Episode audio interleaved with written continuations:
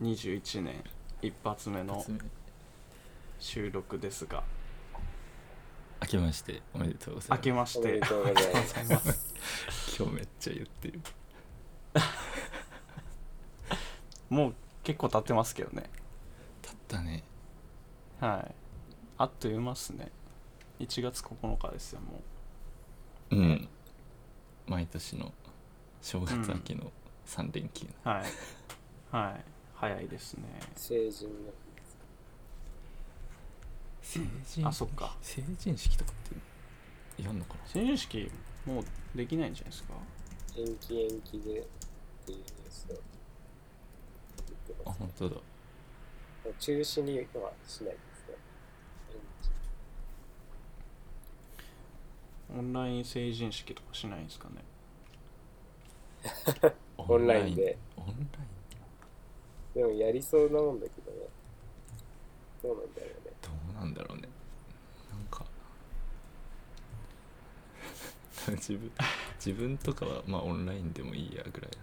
そうはい思っちゃうけどそもそも成人式行かなかったしあそうなんですねうんなんかなんかの移動日に当てた気がするうああちょうど ちょうど休みだしっつっん。いやまあでも成人式は親としてはこの振り袖をみたいなそういうあれなのかうんてああそういうだよねやなんかつですよね行きたい人はオンラインじゃないやつの価値を感じてるんだろうんまあなんか高校までの地元の友達となんか久々に会いたいとかな。うん。大学でこうバラバラになって久々に会いたいみたいなのはありそうですよねうねうんありそうんうわかんないけどうんありそうなことはわかるいやそっか大変っすね本当にいろいろで、ねもう受験とかもうーんそうか近いイベント。受験大変そうだよねあれセンターじゃなくてあれになったんでしたっけなんか変わったよね。今なんていう共の通テストうん。あ、なんか一応予定通りやるみたいな話。ああそうなんですねまあ一応なんか話しとけばソーシャルディスタンス取っとけばうん大丈夫ってことですか大丈夫なのかどうかを。うんね、うん、まあでもこれ体調悪くても休めないっすよいねやこ行れくよね、うん、行きますよねで移しますよね 移しますねで、みんな二次試験が受けられない。うーん2時とかだとまあ試験中は喋んないからあれだけどセンターって言われると同じ学校の人が同じ場所いたりするからうん休憩時間とか広まりそうであセンターじゃないのあ共通共通テストへえへえそっか。おおニュースの記事でもあった。ああそうっすねちょうど出てますね共通試験、共通テスなんかに2日程やって、ト。あ本当だはい病気事故1など日程目うん1日程目が1617日もう来週ですね、うんでと春先の一斉休校で学習の遅れが心配な受験生を対象とした第2日程30日31日があるで第2日程は第1日程の追試を兼ねているあああまあそこら辺は2回しょうがないからやってあげようん、だ第第1日程で体調悪かった人が第2日程に回って受けることができるってことですねう。あ第3もあるよ、ね、第だ3もありますねこれから第2日程で体調悪かった人の追試日として2月13日と14日うんででしかもその追試がその医師の診断書なくても認められるようになってるらしい、へえうん。まあ、診断書もらいにまあそうだね行っちゃうとなんかうつすとかなんかそういうことがあるかもしれないってことですかね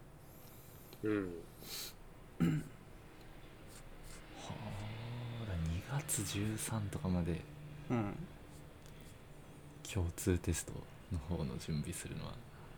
だいぶきつそうだな、うんまあでもこれまでなんか一発勝負だったんでい一やなん発かなかったっけではない追試みたいな一応あ追試あるんですかセンターなんなかんあっか、た気存が在すしるけてたどよなうな気もしなくはない。ああそうなんですね二次試験はないけどみたいうんな、うんもう学校によってはあるとこもあるのかそうないや僕はあの中学受験しかしたことないんでかあああ、そうなの大エスカレーター。あそうなんですよへえすごいすごいすごいなんかすごないかなかでもいいやなだから全さそう然そういう人。はいだから全然なんかそのセンターとかの仕組みが分かってないああそうなのセンターはまあ塾でセンター教えてたんですけどねえ多分受けたことないからあんまり 肌感としてあんまり分かんないです、ー、センター試験で。はい、受験生何人いるのかわかんないけど、だいぶ教室確保しないと超過密にいなやる。。そうっすねうん教室とかどっかの体育館に長机を置いてたああ寒そううん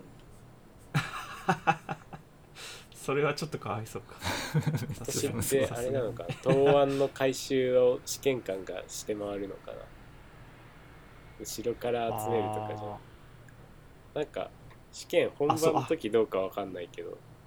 あーはい二はい次試験とかだと確実に前に答案を回す形式だった記憶があるんだけど、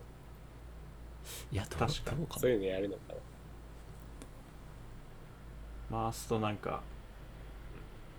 ダメとかありそうで回すすねとダメか、なんかそもそも回せる距離にいるのがダメ。あ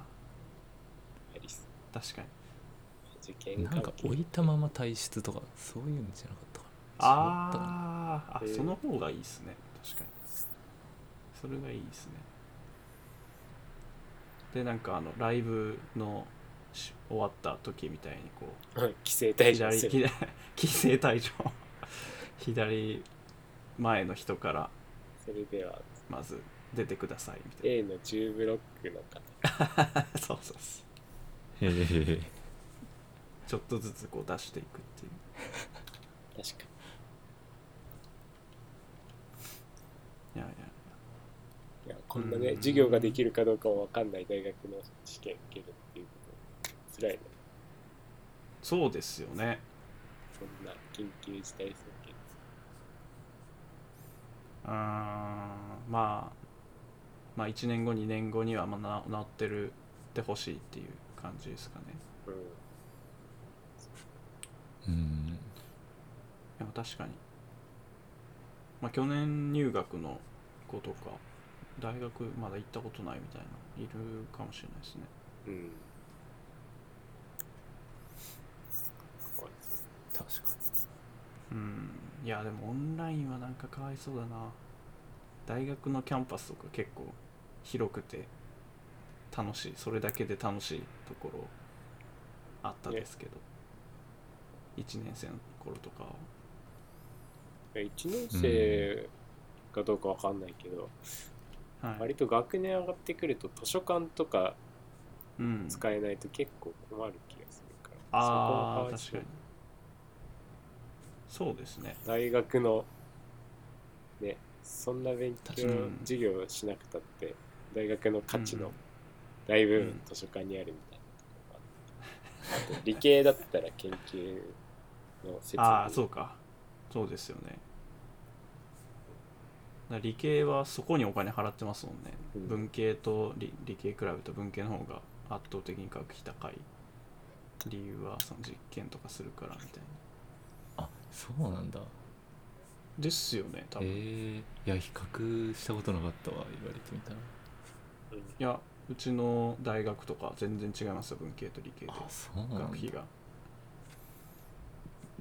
へまあ私学だとだいぶ3倍ぐらい違ううんんえマジかそんなことはまあでも結構高いふーんだから塾とかどうしてたのかな東進とかなら別にオンラインまあもでともとなん受かけねれそうですけどねうん塾塾やってる知り合いいるけどはい大変そうだったなんか途中映像授業にしてとか、でも今でもなんかちょうど昨日話しててコロナのはい学校のコロナが出た学校の生徒がその塾に来てて、その子はあなんか共通テストまで自宅でじ映像授業を受けることになったみたいうんあーな仕事が増えてしまったみたいな話をして、あなるほどいや僕個別指導のなんかチューターというか塾の講師ちょっとやってましたけどうんうんうん個別指導とかってマジでめっちゃ距離近いんで確かあにれはダメな気がしあますねあ確かに机の横に座ってやってあげる感じ、そうですそうなんですよまあ横に2人いて両サイドにそれはでもダメですねうん、なかなか込み入った話とか直接じゃないとオンラインでって言っても厳しいよねここがこうなってみたいなのめっちゃやりたいもんね確かにそんなボードでもねペンタブとかそんなそういういやそうなんでですきよるかっねて言われるそうですそううですんまあだから普通に丸腰ではもう全くでしょうねなんかいろんな機材とかなんかいっぱい用意してなんか OBS とかなんかうちゃんとやって、なんか別窓で自分の顔が出てでなんかこの手元のやつがこう映せるカメラが別にあってとかなんか、うんまあそれはもう絶対ないとダメですねなんかそれ それでも結構なんていうか難しいみたいなところはあるかもしれないですけど幾何の問題とか終わって大る変よですねうんなるほどいやいや大変そうまあそうですねあー来週から共通テストか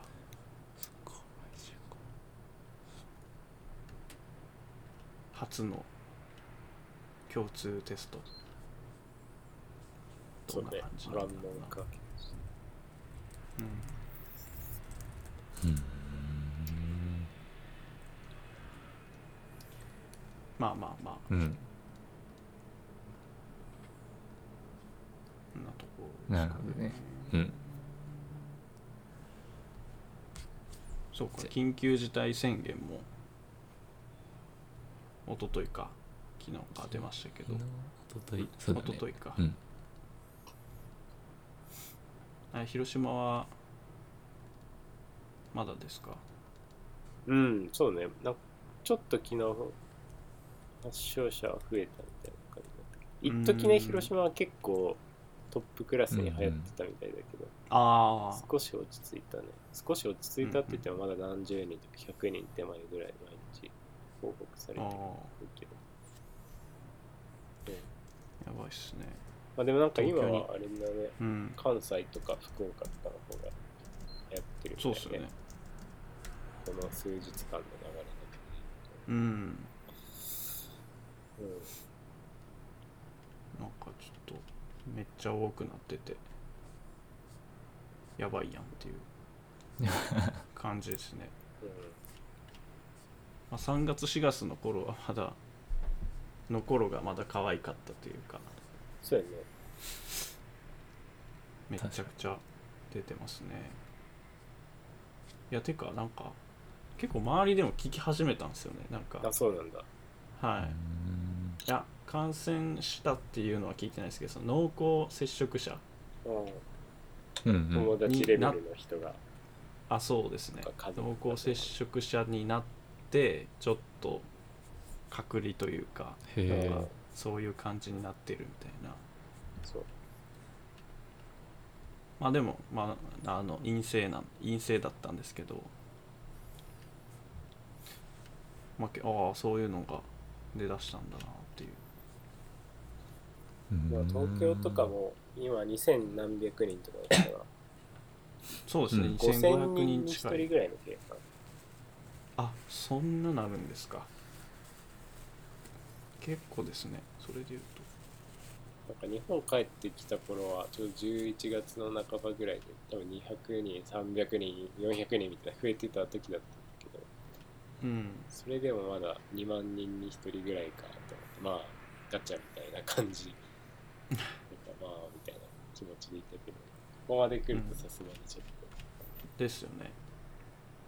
いや近所のスタバも閉まってるんで今あそうなんだまあそっかはいスタッフがコロナ COVID-19 に感染結して構前の話だよねそれあーえっと結構前にそのうん近くのところが閉じてでまた別のまた一昨日ぐらい見たら閉じてましただからへまあねスタバ結構やばいですね 近所のスタバの感染率やばいですねスタバも店頭に出てる人はそんなねアルバイトみたいな、うんそんな高いお金もらってやってるわけじゃなかろうから、うん休ませてあげて気持いちやそうですねいや大変だなでもえ一人出たらやっぱ全部消毒店内消毒して何日間かお休みしないといけないうんうんうんうんまあまあお家でおうちタイムおうち時間して過ごす感じですかねうんね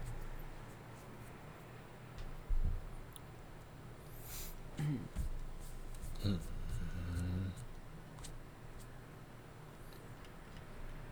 いやまあでもワクチンがなんか2月ぐらいに受けれるらしいですけどまあちょっと怖い怖いですけどなんかファーストペンギンになるのは怖い感じそうちょっと日本人で誰か落ち着いて実験されてからって感じからはい気にされてまあ何万人か受けてからじゃないとちょっと怖いですね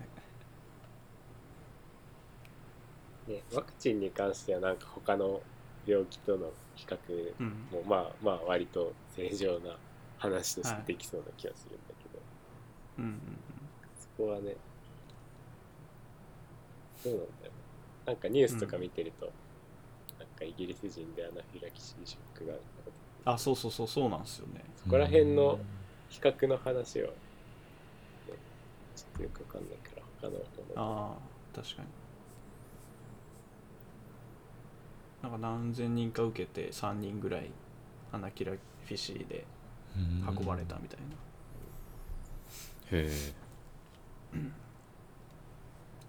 いやーなんか怖いなだからそういうのもやっぱこんな1年間でワクチン作ったから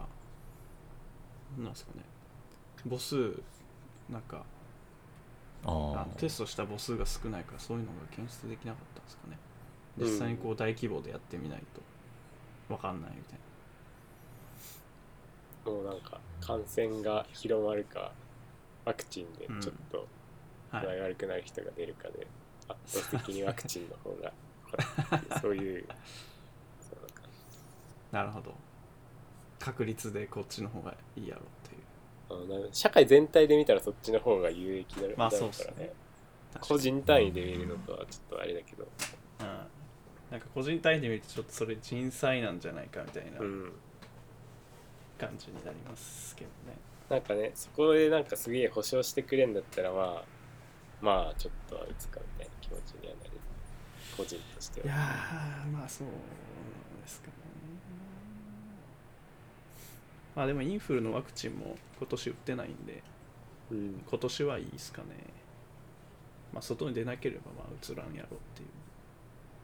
まあねうん確かに人とうん喋んなかったりね、うんフルエンザもなんかだいぶ印象が薄れてしまっうん、うん結構出てないですよね今年はたうん全然流行ってないですよねあ去年から去年からじゃないなんか去年かうんなんか去年もすごい少なかったみたいならああそっかなん手を洗いましょうみたいなのがはいはいはい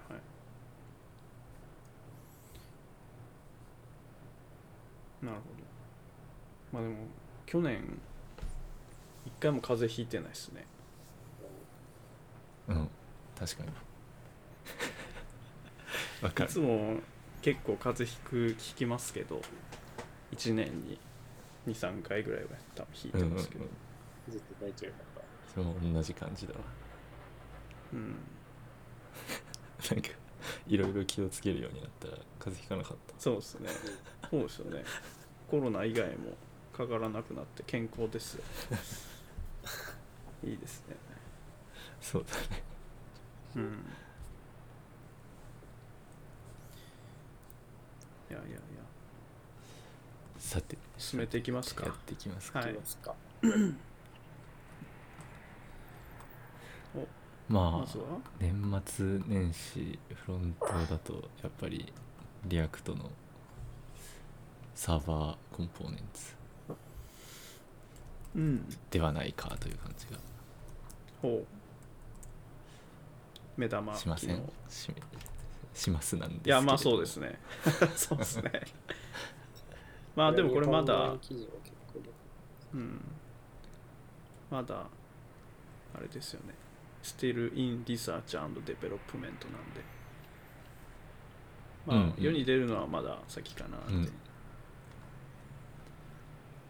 そうまあでもでうんいいですね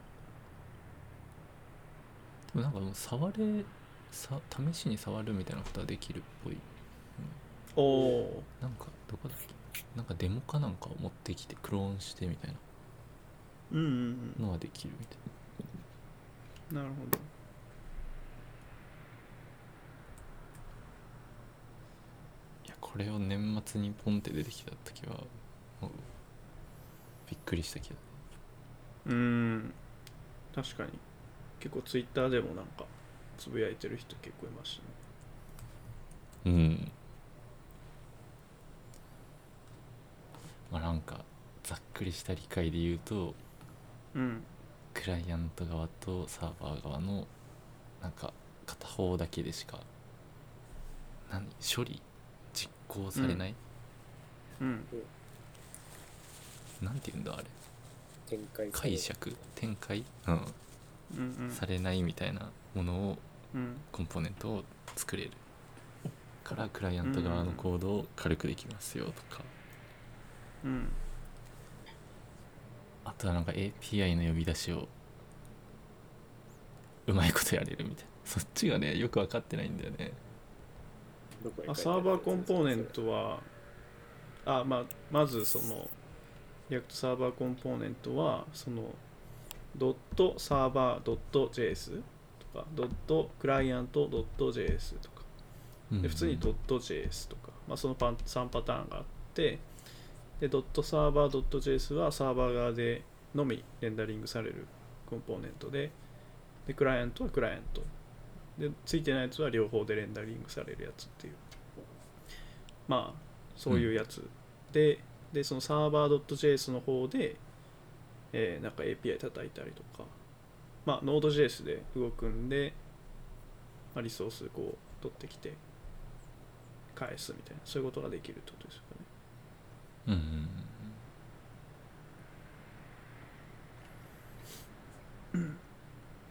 まあだから NEXTJS とか NEXTJS みたいななんかそういう SSR のライブラリーの、まあ、基本的な機能はまあそのコアのリアクトだけでまあできますよねっていうどなんうかですねかね不思議、うんうんうんハイドレーション SSR をしつつハイドレーションをする時にはクライアント側のやつだけみたいなそんなイメージかあれハイドレーションって何でしたっけなあなんかサーバー SSR した時になんか JSON がこうボンってくるじゃんはいはいはいはいはいその JSON をなんかフロント側でももう一回レンダリングするみたいななんかああるじゃんあーマージしてレンダリングするみたいななんかそうはいそはいはれいはいそれその時に全部のコンポーネントをこうクライアント側でももう一回作りますよみたいなことはしませんみたいなうんなるほど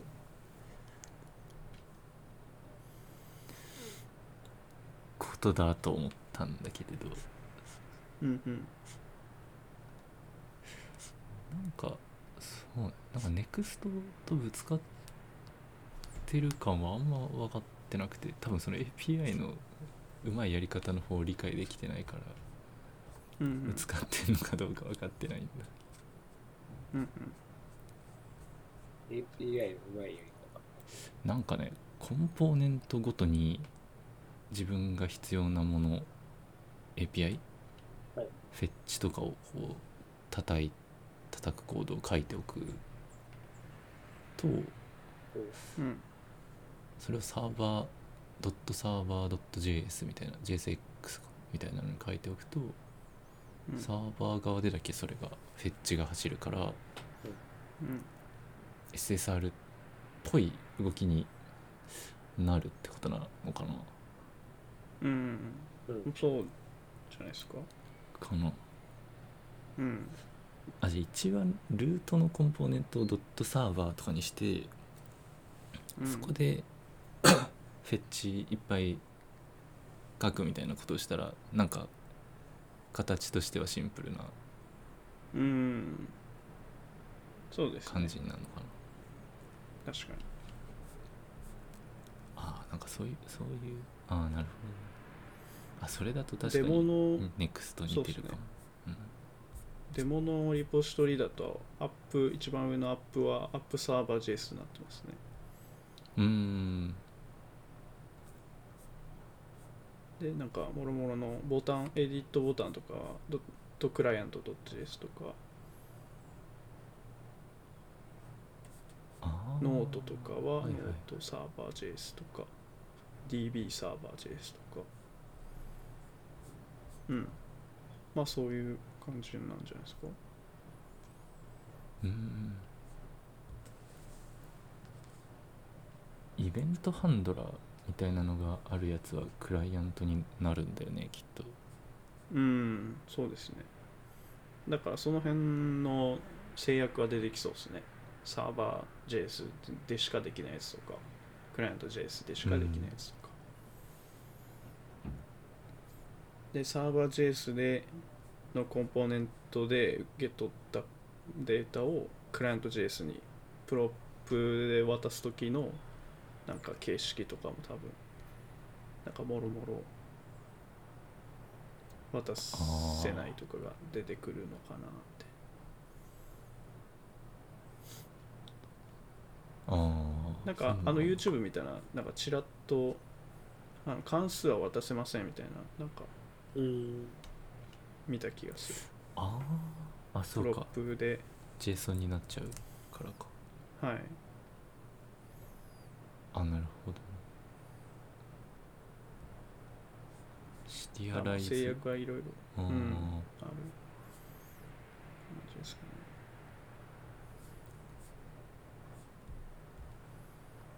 うーん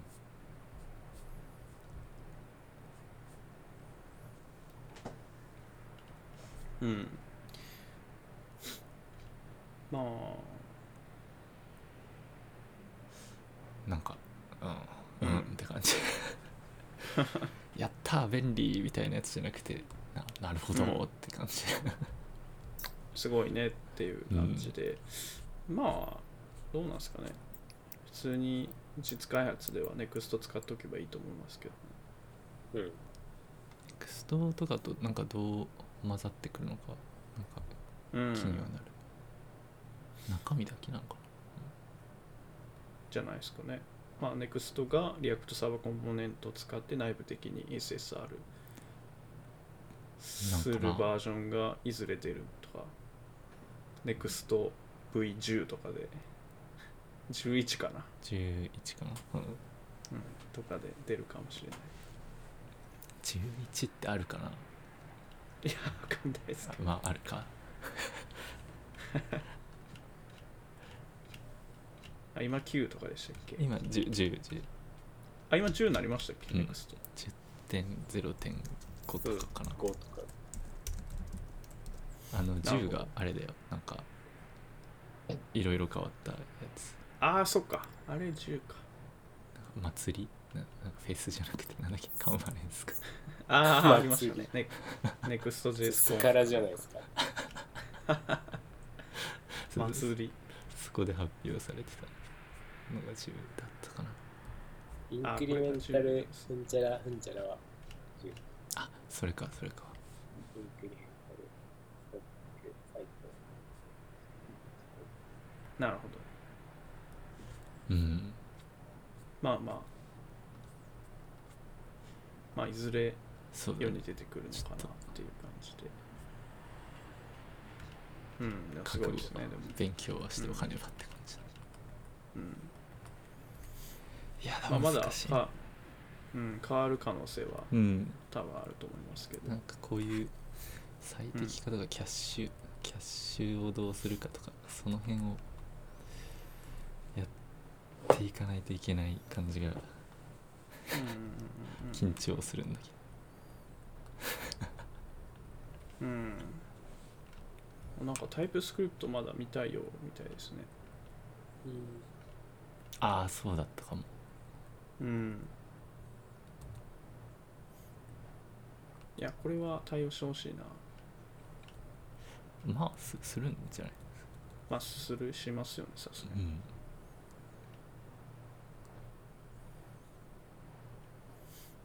まあ、っていうか、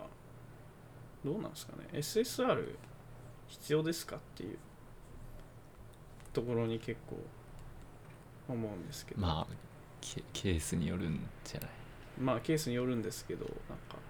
本当にあなたのアプリケーションは SSR が必要ですかっていう。うんなんか、なんか SSR はい、うんと CSR なんかっていうよりはいはいははいはい。ジェネレートして性的に置いておくことはできますかできませんかみたいななんかそういう気持ちな気がする、最近のうんうんうんうんうんうん。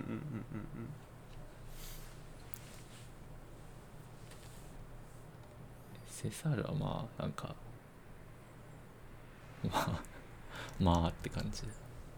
うん、SSG とか、うんうんうん、レンダリングがどうしても必要なのってななんなんなんだろうねなんかうん、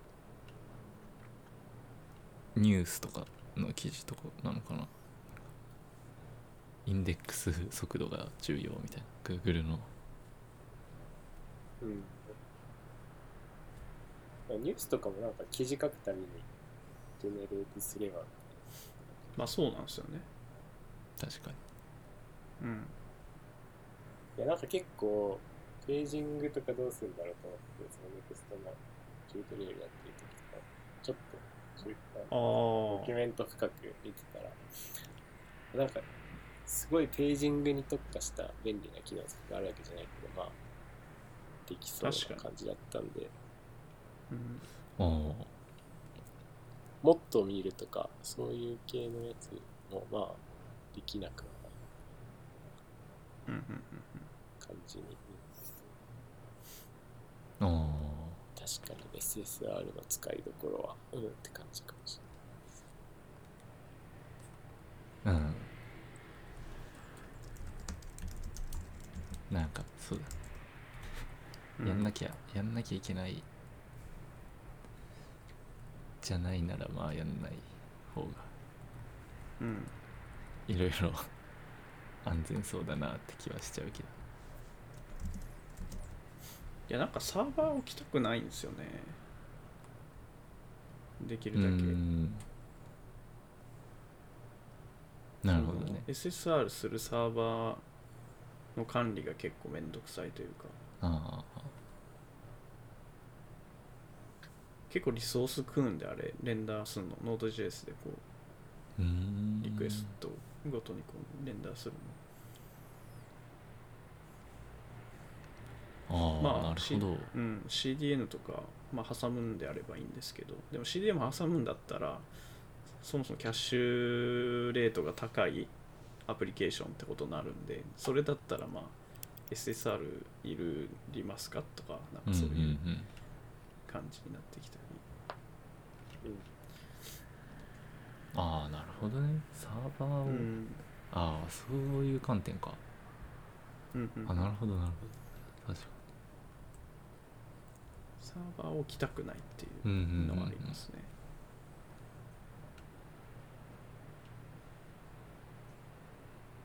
だからなんか、うん、その SEO とか、まあもう今は SPA サイトでも連打してくれると思うんで、Google サーバー。うんクローラーうん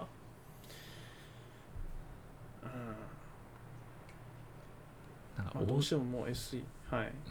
あああの O- OGP あっちのためにやるみたいなのも聞いたことある、 OCP を作るってことですか、動的に。 GP をうん動的に作る動的に、まあ、ページごとにあなんか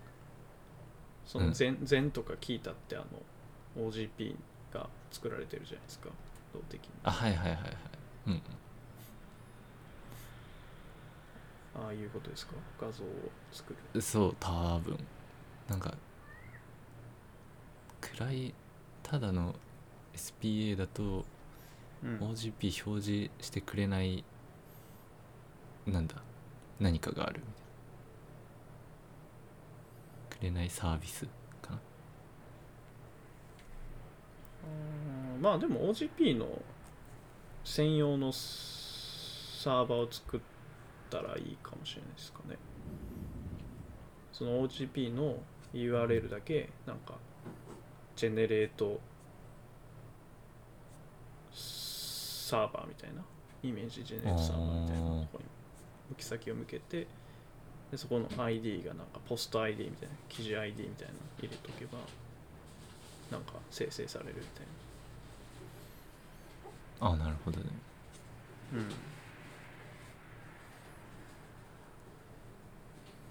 確かにうん、まあいろいろややりり方方ははありそうですけど、うんありそうはいうんまあでも SSR の比率がどんどん減っていってほしいなっていう感じはしてますうん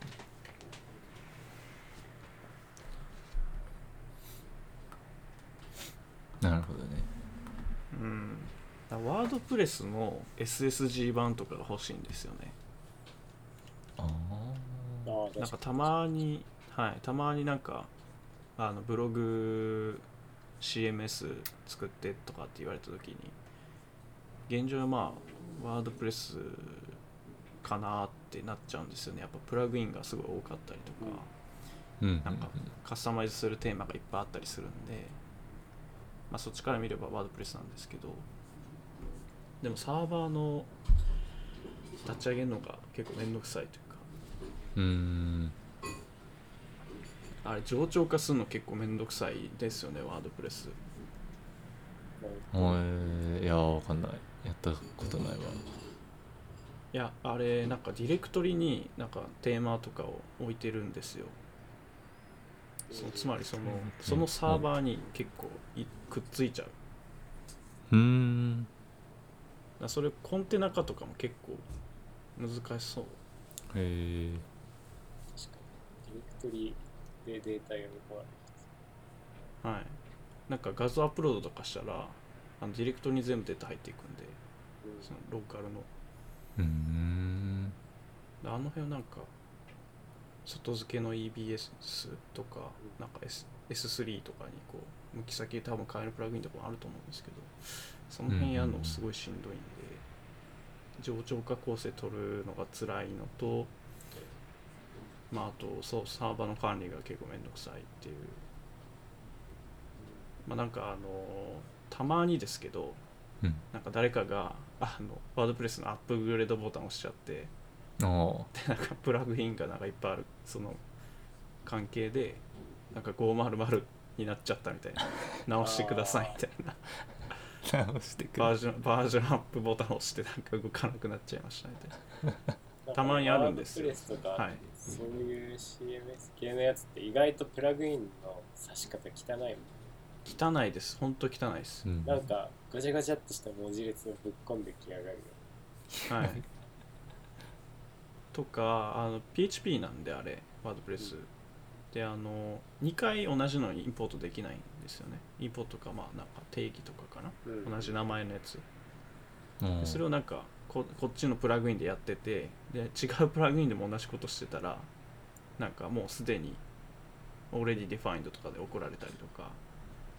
なんかね、うんネームスペースはどうどうどうなってんねみたいななんかそういう気持ちになったり、グローバル要素が激しいよ。はい、へえいやそうなんですよねだからその辺とかもうほんと辛いんで管理する側からするとうんうんでどうせそうああいう記事記事とか書くようなやつじゃないですかワードプレスってだから更新頻度少ないはずなんですよね絶対、うんうんまあ、ブログとかなんでだったらブログ投稿した瞬間にあのビルド回してその、C、CI でビルド回してビルドししてやれば、まあ、つまりそのうんうんあのバーセルとかあのああいう感じでプッシュしたらあのビルドされて更新されるじゃないですかうんうんああいう感じでなんかまあ管理画面みたいなのがあってでそこからこう人が入力するとビルドされてなんか S3 とかにポンとファファイルが出来上がってそれを単純にこう配信するだけみたいな静的ファイルを配信するだけみたいにししたらサーバーいらないんでうんうんうんめっちゃコストも下がるんですよねそれだけで確かだしもう管理もないしめっちゃ楽なんでなんかそういうのにうんないんですかねっていういつも思うんですよ ねああ確かにねなるほどいやなんかこうエンジニアだけであればいいんですよそのつまり更新するとか、はいそのバーセ直ルとかだ接いっじらたないらっていうね。そうなんですよねそのバーセルとかならあの普通にコミットしてプッシュしたらいけるじゃないですか、うんうんうんでも非エンジニアが絡むとその入力がそのコミットとかできないんで Git とかうんなんかフォームを作ってあげないといけないじゃないですかだかうんらそこのあたりとかが難しいなっていう そううんうんうねん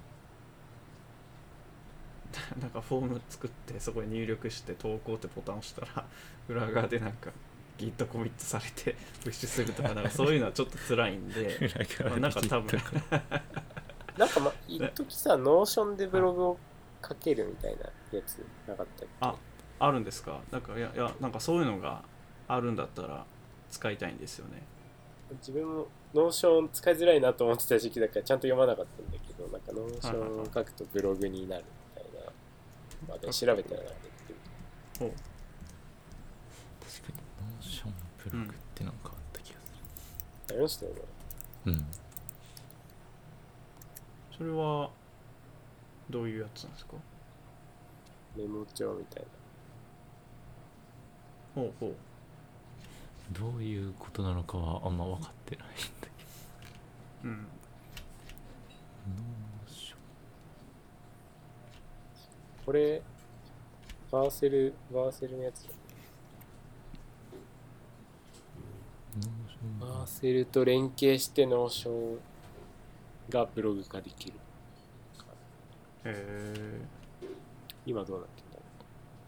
ろあら、ほんとだ。ネクストで、バーセルで、みたいに書いてある。う、うん、はなんかギリギリ IT 企業のマーケターぐらいの感じの人であればできそうあああノーションっていうなんかメモ帳アプリみたいなのオンラインメモリメモ帳エディターみたいなところになんか投稿するとなんかそれをフックしてバーセルのデプロイが行われるみたいなそういう組み合わとせみたそいなんなことだと認識していた、ううんーうんんなそうるっぽいねほどだからこれのもうちょっとなんか気が利いた版が欲しいなっていうかそうですねそうですね気が利いた版欲しいですねこれまあなんか画像投稿したりとかダメ HTML タグ入れたりとか、まあゴニョゴニョ多分したいと思うんで、まあ、それができるかって感じですかねうんまあ、できれば、まあ、おクラウドその、えーおオンプレというかなんていうか SARS じゃなくて SARS だとやっぱお金結構取られるんで、うんそフのァイルを S3 置いておくだけにしたいと、はい、S3 に置いてみたいな、まあ、コードビルドとかでビルドサークル試合とかでビルドしてみたいな自前の自前の AWS アカウントに乗っかってみたいな感じでまあやりたかったりするんですけどねうんうんまあまあちょっとうんなんかあったらまた紹介しますうんあそうですうね、ん リアクトサーバーコンポーネそうだン ト結構飛びましたけど、うんうんまあまあ今のところはまあまあネクスト使っておけばいいかなって感じですかね次いきますか次どれいきますか最強シリーズこれは何ですか最最強シリーズいきますかなんか気になる見出しじゃないですかこれこれ最強シリーズ2つははい2つ1つ目は最強のファビコンの作り方最新これはなんかえあ最強いや最新だけど これ井口くんかなだあそうっすねだ誰だっけだよねはいなんかってくれたやつでもう一個は、まあ、これも最新なんだけどおうあれあこれあれかリンクが死んじゃうやつかあレースポンシブデザインのブレイクポイントブレイクポイントをどこに設定しますか何ピクセルにしますかみたいなやつの最強のブレイクポイントについての記事があったああどこでな何ピクセルでモバイルとするかみたいなそうそうそうそう切り方ってことですねうんああまあなんかそっかいねっぱいデバイスとか毎年変わってるから切り方が微妙に毎年変わるあっていそううそうとかそれでいろいろ一覧にして並べてそれぞれのなんだ縦向き横向きみたいなああ場合にどこに入るかとかあのスクリーンを2つに分けた時にどこに入るかみたいなのをこう一番いい感じにするのはどこかみたいなのをこう 考えてた人がいたみたいでうんなんかスマホその人だとスマホとタブレットと PC、まあ、3パターンぐらい用意しましょうっていううんうんうんうんであそうですねスマホの場合は縦で見てるとまあスマホ表示で横にすると、うんタブレット表示 PC 表示じゃなくてタブレット表示になるようになうんラインを探っていくとか半分に切ったなんだスプリットビューだっけななんか半分にするやつあるよねあれをああありますあれねでもあ iPad にもあるんだうんなん iPod か横で半分にしてますねああそうそうなんかそれの時にもその PC 版は、まあ、表示されないでこうタブレット版とかスマホ版でうまいこと表示できるようにとかうんあ iPad はいうん、っすごいていうのを考えてたらしくで結論としては520と960で分けましょうみたいなうん520以下がスマホえっとどっちだったかなんみ未満かなああそういうことですね含まないどっちだったかなそんなキワキワなんですかこれ520ピクセルでタブレット表示になるだったかな、って書いてうんああそういうことあそうそうそタうブレットあるあ未満がそうマックスウィルス519ピクうん、なんかそんななんか厳密に1ピクセルそこがみたいなのはあんまなかったかもしれないけどうんうんでもなんか今まで560だったらしいんだよねああスそマっちもホがあってことそう知らない知らなかったからあれなんだけどうんなんか指紋認証とかなんかベゼルとかうんなんかそういうのを考慮して560とかにしてたらしいんだけどうんそれを520にするとなんだなんかそのより良いより良うーんいいい感じに見えるようになるはずだみたいなことを言ってえー、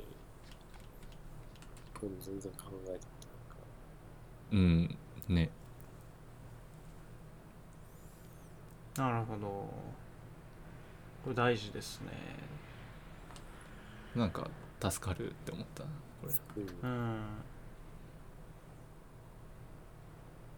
519か20 500になんか960いくつとかなんかたまに見てて馴染みはあるっちゃう、うんうん520っていうのは全然わかんない確かにそうっすよねなんかもっとちっちゃいイメージでしたけどあスマホわかるわかる375とかそうそうそうですよね300いくつ300ですよねあそう375っすね375が iPhone とかでしたっけ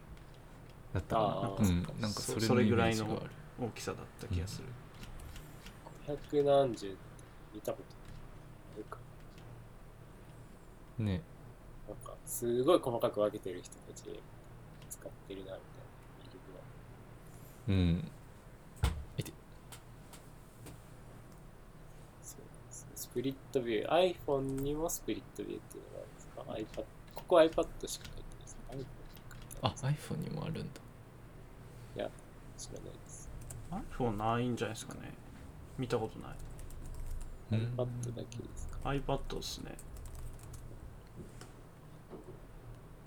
えー、こういうのもちゃんと調べて。結構細かい。アンドロイドはあるけど、アンドロイドのスプリットはあんま考えてないみいや、僕、最近スマホでゲームやってて、2画面でゲームやってたんですけど、2画面というか、たいな。スプリットして、マルチウィンドウもつけてたんですけど、意外と、片一方で広告流しながら片一方プレイしようとしたら、片一方の広告の再生止まったりとかして、あ、考えられてる。え対応してる広告としてない広告があったりして、おちゃんとこいつらはなあそうなんんかだ検知してるやん。なんへえ。か一応それ用のなんかライフサイクルをこう使ったの書いてる、うんうんなんかあんだね。こういうサイズをね、ちゃんと考えて、記事にしてくれる人いるのはありがたい。うん。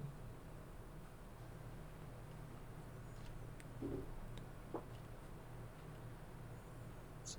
ゃー、うーん iPad とか、まあ、タブレットを考慮して、まあ、520あ iPad とかのスプリットビューを考慮して、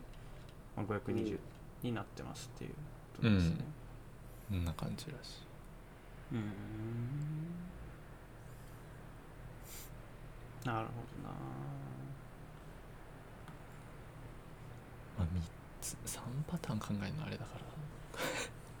こう120だけ書いていこうかなみたいな気持ちになってき520てそうですねまあ、食べれてうんそんなねって感じはありますうんうんうんそっかタブレット用か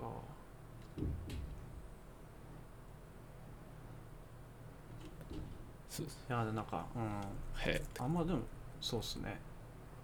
いや僕はもうなんか適当なコーディングしかしてないんであれですけどスマホと PC っていう分け方しかあんまりしてないないやどうしてもやっぱあのタブレットって結構優先度下がっちゃうんですよね僕の中うで、んうん優先度下がるっていうかなんかあそんな人いたねみたいな感じで、そうなんですよねで開発してる時もあのタブレットが手元にないからどうしてもなんかなんか自然にうん忘れてるみたいまあデスクトップ PC のレイアウトでなはいはいでた縦にしたらもしかしたらスマホになるかもしれないけど、いやーだからまあちゃんとしたエンジニアとかの人は多分こうパソコンあのパソコンの手前にこう iPad とかスああマホとかこう並べてちゃんとこう見ながらやってるんでしょうけどうんそんな写真見たことあるわ、うんタブレット対応ねタブレット対応むずいないやなんかその辺の記事とかも読んでみたいななんかタブレット対応とはみたいな スマホ スマホ対応と何が違うのかとか何をしちゃいけないとか確かにドロワーは使っちゃいけないとかは分かんないですけどなんかそういうのがああなんかあるか結も構ねが画面がでかいから、うんいや分かんないですけど使うシーンとかは違うだろうからうんなんかそうですあねりそうだよね、デザインの、いやたまになんかあのあこれ普通のスマホ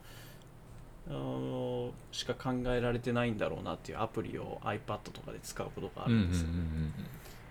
あこれ確かにタブレット対応してないっていうなんかあスマホ向けに作られて使いづらいみたいなのんがあるねあるねはい、ちょくちょくあるんであれなんで使いづらいんだろうねそうなんですよ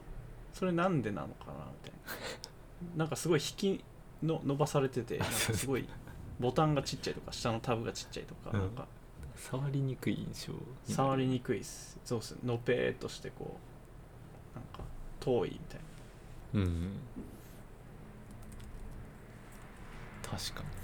になうんななんですかね真のタブレット対応とは何ぞやみたいなうんなんか見てみたいかもうん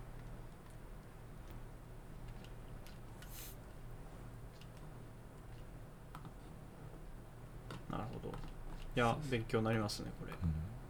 最近そんなちょっあとりますこの PDF はちょっとなんか印刷して手元に置いとこうかな サイズ表これでかあーすごい保存しとこ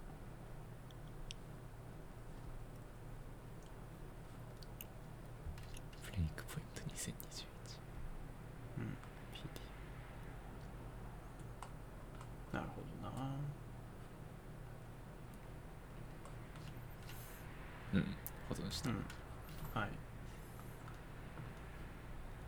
じゃあ次ファファビコンのやつはなんかファビコンは別に SVC でやるらしいよはいって感じ、そうっすねただ SVC にすれししろっていうだけですうんまあせやなって感じうんです、あと必要最低限なパターンがなんか PWA とかはいアプリあそうですねなんか載ってて、うんへへーってへーってなったえっていうそうそうまあファビコン作る時がそんなないからうんまあ時が来たらこれを見ながらやろうかなはいはいまああとあれですねあのダイナミックに色を変えれるっていうのはまあ便利かなっていう感じですねなんだ荷物が届いたなんだちょっと一瞬 一瞬うんうんこれファビコンは SVG で作りましょうっていうのがまあメインなんかそうそういろんなサイズをいっぱい書き出す必要があるんだけどダークとか言って書いてるアークなあいやいやスタイルで背景色が反転するダーダークモあーードがダークできるうんうんうんそうそうそうなんかそんなんもある確かにダークモードで使ってファビコン見えないやつとかあるからへえって感じまあメディアクエリーでリファーズカラースキーダークっていうのがあそうですそうですうんダークモードとかそうですねおうこれはまあ便利だと思いますねうんうんダイナミックに色ファビコンの色変えたいっていうのは SVG じゃないとできないんでねうんうんまあ SVG 使ってこうっていうところですかね ちょっと公式お風呂ブログのファビコンを作るときにおこれでやるそうですねそうだねそうだねちょっと SVG でお絵描きができるサービスを見つけるところか確かになんかいろいろありますよねら、あうっんた気が、す調べたことないから分からんあえかあってほしいうんなんか作るやつはありますね、お絵描きして画像で書き出せるうん、SVG 吐き出しとか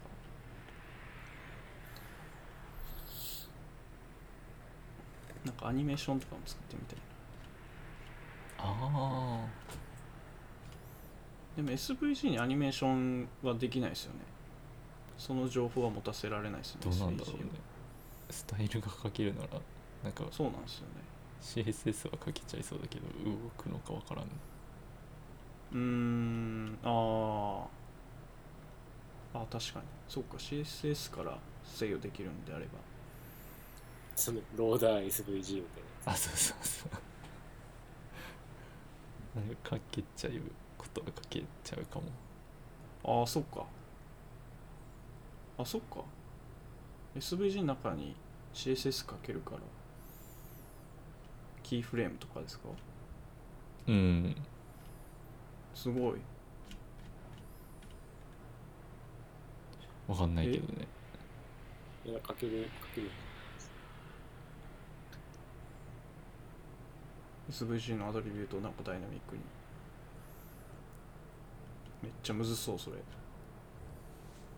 めっちゃむずそうできるのかな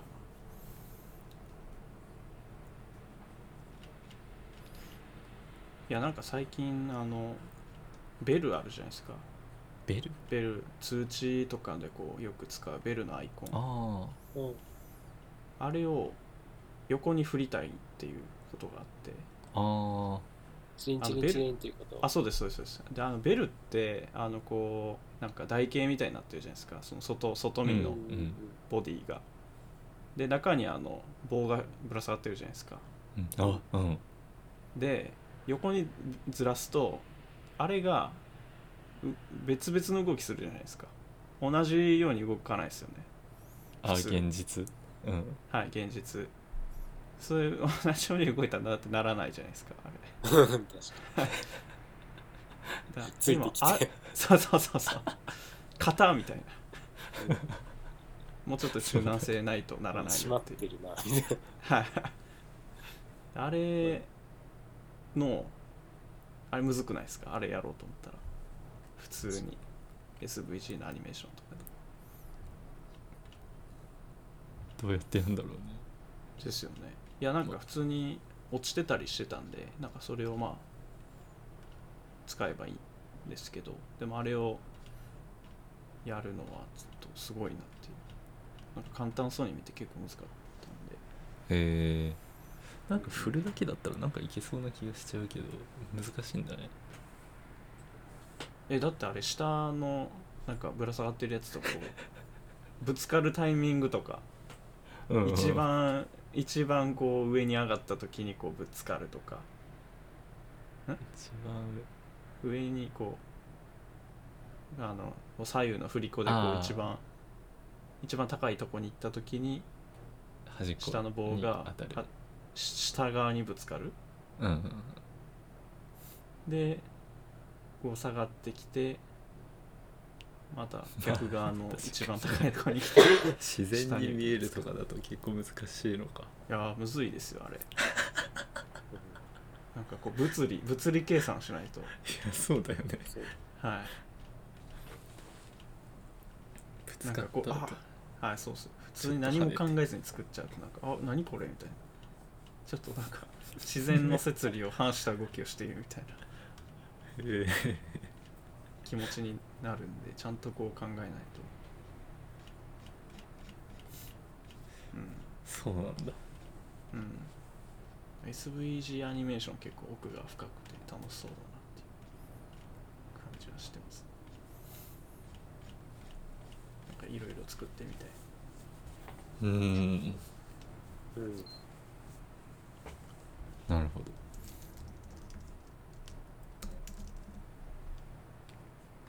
まあ一応なんか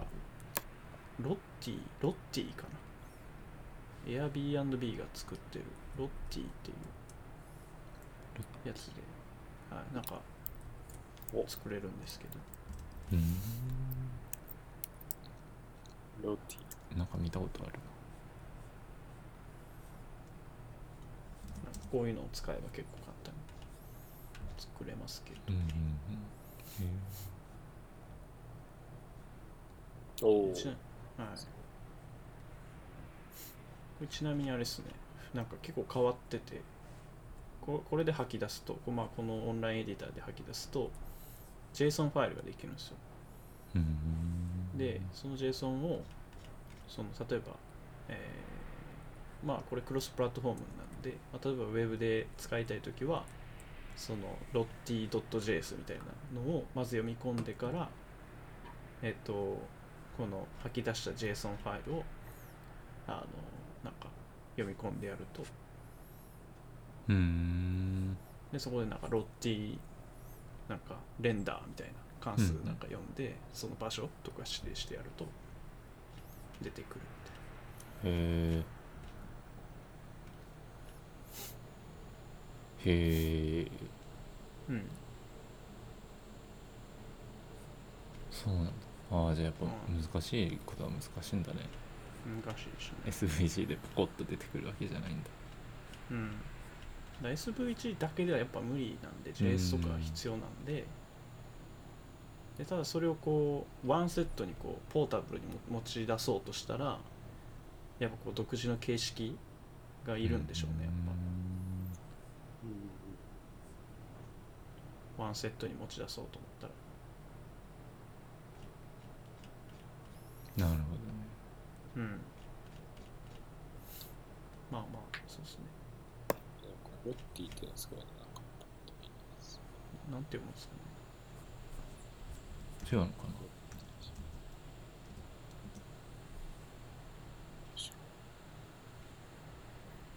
ロティ。うん。使ってうんまあまあまあ SVC ファビコン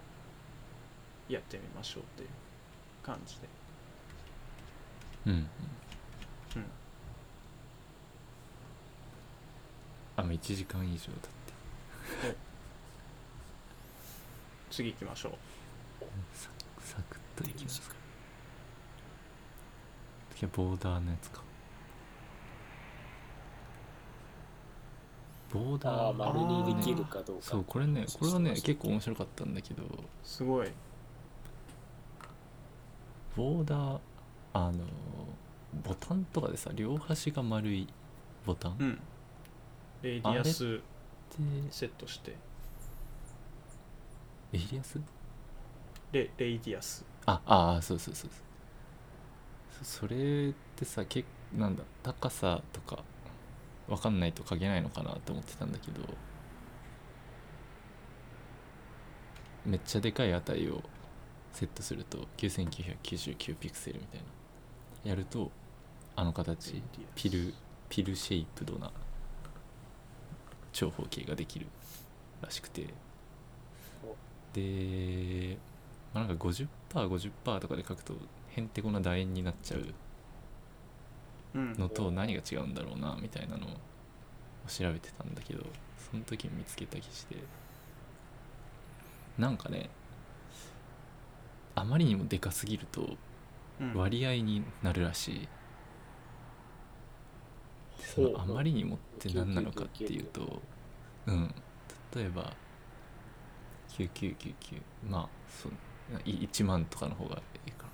全部のボーダーに1万え丸くします1万ピクセル丸くしてくださいとか書いてうん例えば高さがそれだとなんだ高さとか幅が2万ピクセルあれば、まあ、1うん万ピクセルの丸が作れる綺麗ですにね入るんだけど、うんそこが2万ピクセルなくて例えばうん20ピクセルとかだと,、うんえっと超えちゃってるボーダーが超えちゃうそうそううんでボーダーの輪が超えちゃわないようにボーダーはちっちゃくなるらしい、はだから、えっと20で1万って書いてあったらあうん1万2つがかぶって本当は2万なんだけど2万を20のサイズまでその割合でちっちゃくしていくらしいんだよねは2万を20っていくつだ1000分の1あうんかな、うんうんだから1万って書いたものが実質10になるはあで実質10になるからうーんうと綺麗ななんだ綺麗な丸になるというか端っこだけ丸くなるみたいほなでその割合でちっちゃくなるからううん違う数字指定すると変な形になりますよみたいなのが書いてあるなるほどあんまりこのサンプルで出てるのはボダーラディアス40と40ピクセルと999、まあ、EM みたあいなこれ3つはいそうそうでこれで書くと気持ちとしては左上とかは40ピクセルになってほしいんだけどあー直角っすねそうそうほぼ0ピクセルになってる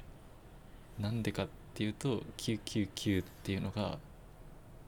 肺と100ああなるほどそういうことか肺と100を壊さないように50はピいクセルとかまでこう、ギュッていくんだけどみたいなあああ違うかこれなるほあ幅か幅の方だ、どはいはいはいはい200を壊さないように40も 999EM も同じ割合でちっちゃくなるあと40ピクセルの方はほとんどゼロになってしまってほぼ直角になってしまうーなるほどですねそんなそういう仕様があったらしいあーなるほど結構闇ですねこれはね闇いやそっかだからし普通になんか CSS ってそのパラメータが違いますっていうっていう感じで怒られないじゃないですかうんとりあえず動くじゃないですかそうだねだからこういうことが起きるんでしょうねでこれが一応ね仕様らしいよああまあまあそううんなりますよね、超えないようにこういううんうんうん方法で縮小しましょうみたいな、うんそうだから常にこう知ら動んわくようにしないと CSS はねなんか、J、JS とか普通の Go とかのコードだったらなんかパラメータのなんかバリエーションとかつけれますけどうんでなんか動かそのそれそれ以外の値が来たらなんかエラーみたいな出せばいいですけど CSS ってなんかそういう感じじゃないですもんねうなんんかとりあえずこう動いてほしいみたいな HTML、CSS とかはうんなんとかしてえーとりあえず表示するみたい なの、そうっすねあーだからこれそうかボーダーレイディアスでまあ、4つ指定するパターンの時ですよねだから左上右上右下うん左下みたいな感じでこう指定すバる時ラにバラの値はいは入れいる、ときに、でその中で、まあ、一番大きいやつが基準になるってことですかねそのつまりハイト100ピクセルの要素に対してレディエスは50ピクセルまでしか取れないけど、まあ、それを超えた分に関しては、えーまあ、つまりなんていうかマックス50ピクセルとマックスこの要素みたいなう感んじでうんうん、なんか多分一そん番な感じはい50を超えた分の一番大きいやつが基準になってでそこから相対的な指定になるからあそうそううんだから 999EM みたいなのがあったらそれがまあ100%になってほぼ100にななりがちみたいな感うんうんなるほどじゃあとにからしくい丸くしたければ逆に言うと全部1万にすれば絶対丸くなるってことですよねじそうそうそうそうそれがもうなんかうん割と正式な、正式っていうかうんうんうんハックとかじゃないやり方としてそうっぽいっなるほていうのもなんかテイルウィンドを使っててこれが出てきたんで、どあうん、でなんでそんな汚なるいほど書き方してんだって思ったら どうやらこれでやるのがああーそ一う番いうシンことプルからしだいからうん、配当によらずにもうなんかユーティリティとしてあのそうそうそうそうあのよ四つ角を全部丸くしたいみたいなそういうクラそうそうそうスそをう作りたい時にもうめちゃくちゃでかい値を置いとけばどんな配当 with の要素が来ても絶対丸くなりますっていう、うんうんなるほどなるほどだったああそういうことかなるほどですねこれはね面白かっそう面白いですねた、うんうん、そういうことかあ完全に理解しま したなるほどいや僕はもうなんか律儀にちゃんと計算しましたけどねいやわかるわかる やるよねはいハイトが100ちょっでと水が1ピ200だクっセたルらあ50と100かみたい ちょっと丸くなりきらなかったんですけどみたいななそうそうそうそうなんかハイトとか水がなんか普通のピクセル指定じゃななかったらなんか 50VH とか 50VW とかだったら辛いみたいなうんそっか999ってやっとけばいいのからしいなるほどであ数式書いてありますねこれわすごいうん、確かにまあ、この式ああーんま分かんなかったんだけどそれっぽい数式が書いてあるうんなんか超えたら相対的にってことだとうんうん勉強になりますいえいえあとはねフィットコンテンツはまあいいかな CSS 話題がまだあるんですね。コンテントビジビリティなんですね。コンテンツビジビリティもいいかなおいやまあ簡単にじゃあ両方触れるかうんうんフィットコンテンツってし知ってるなんかあ、そか。画像のやつですか。違います。違うわ。幅なんかブロックの幅うんうんうんうんえあーでこれこの記事よりあれだなちょちょっと待ってなんかねこれも作ったんやおあこれだ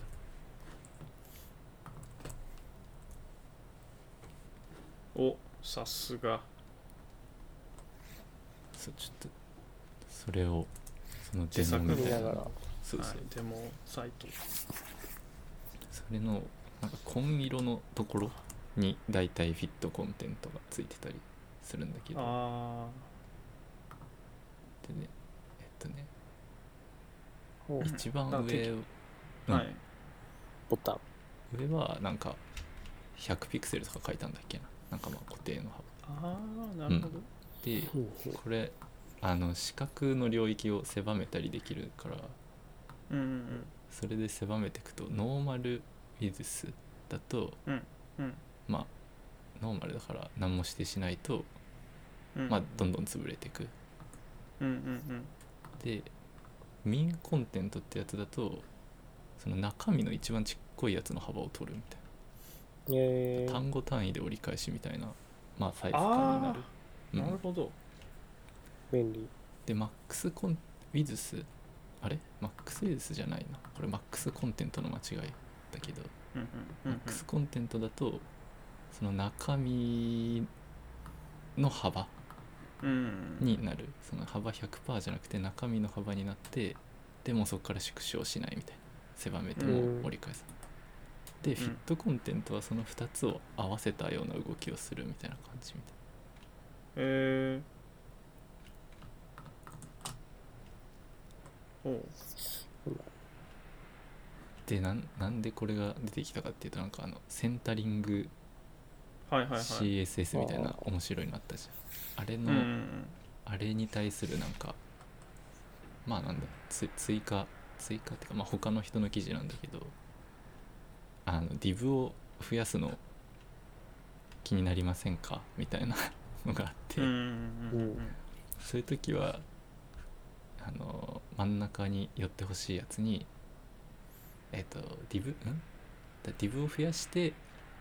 小要素に左右のマージンオートみたいにつける時は div を増やさずに小要素の幅をフィットコンテントにするとあれでもマージンはいるよななんだっけな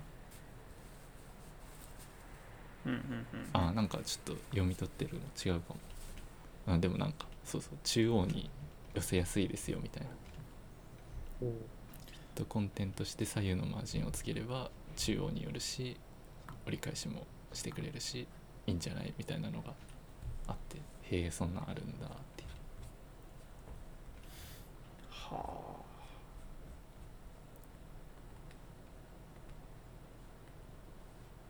ああ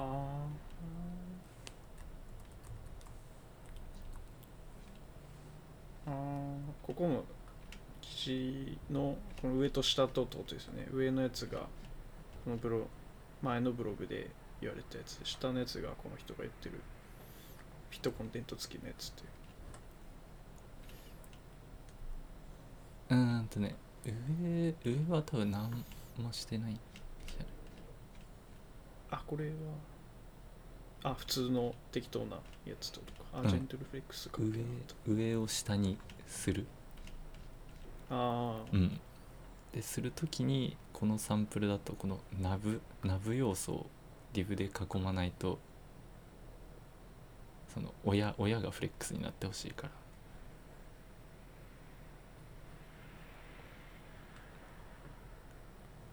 いけないんだけどそれやんなくても自力で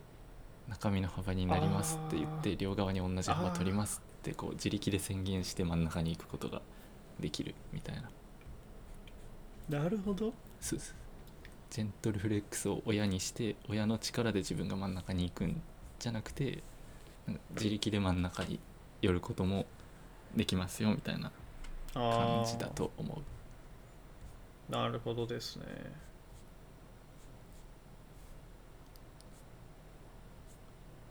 ああそういうことかなるほどなるほどうんへえこって感じれは知らなかったってうーんまあバックグラウンドつけたいぐる時ぐらいなんですかねなんかねこれフィットコンテントってことは結局中の要素は真ん中に寄ってるじゃないですかかのよあーまあまあまあそのなんていうかそのウィウィウィズはなんかすごい横まで行っちゃってますけどただなんかパッと見はこれバックグラウンドが一緒だったら全部真っ白だったらううん、うん、同じように見えますよねこれああまあそれはそうったね、うんうんうん、このオレンジ色をこうキュッとこうしたいからってことですよねうんうんうんそうだねそうだねうんうんうんうんなるほどまあそういう時にはいいってことかうんわかんないそういうやり方もあるらしいと、なるほどなるほどまあなんかそうねインラインブロックとか書いてやれないのかなとか思っちゃうああですねけどうん まあちょ引き出しを増やしたぐらいの気持ちでうんうんうんうんなるほどヒットコンテンツかなんかあるうらしーい、ん使ったことない次のあれまあちょいちょい話題に出してるコンテントビジビリティのやつはいはうんとあれだねあのスクロールバーが伸びたり縮んだりガタガタするのをなんとか回避しようみたいな取り組みがまああってうんこんうーんと最初のやつはなんかプロパティ CSS のプロパティを増やしてガタガタしないようにできませんかみたいななんか提案がされている、なるほ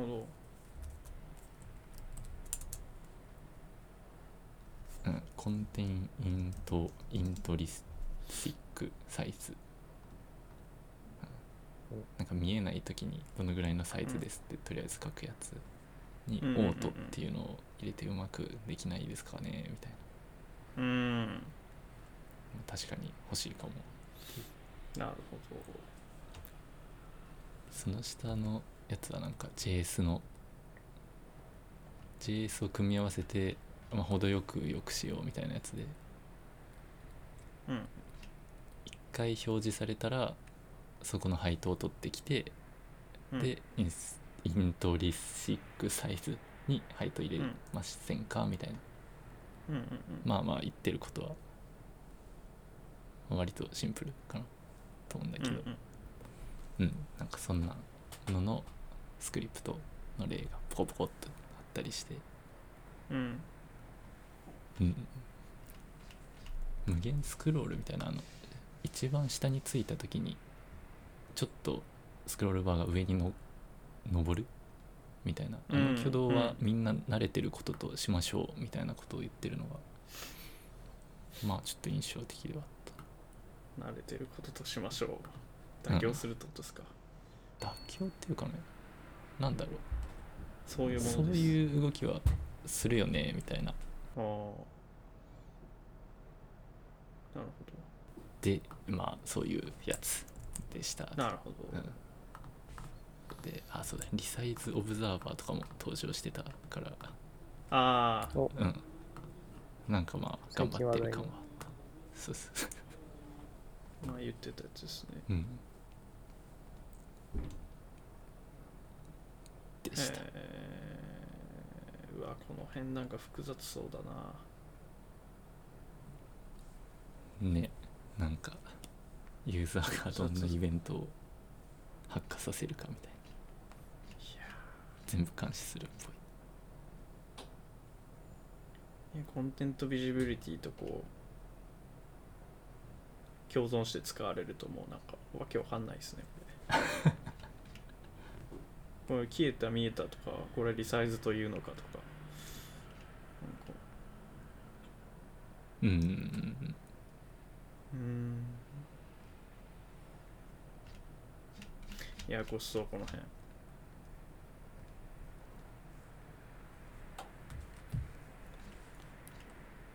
まあ、そんな感じでしたなと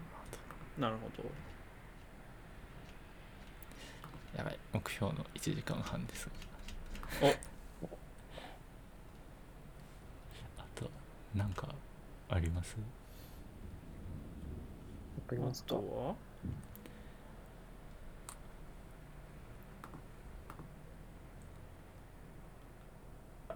マテリアル UI? あ、でもこれライブラリか。ラあそうだねそれはライブラリまあでもこれ簡単だからまあ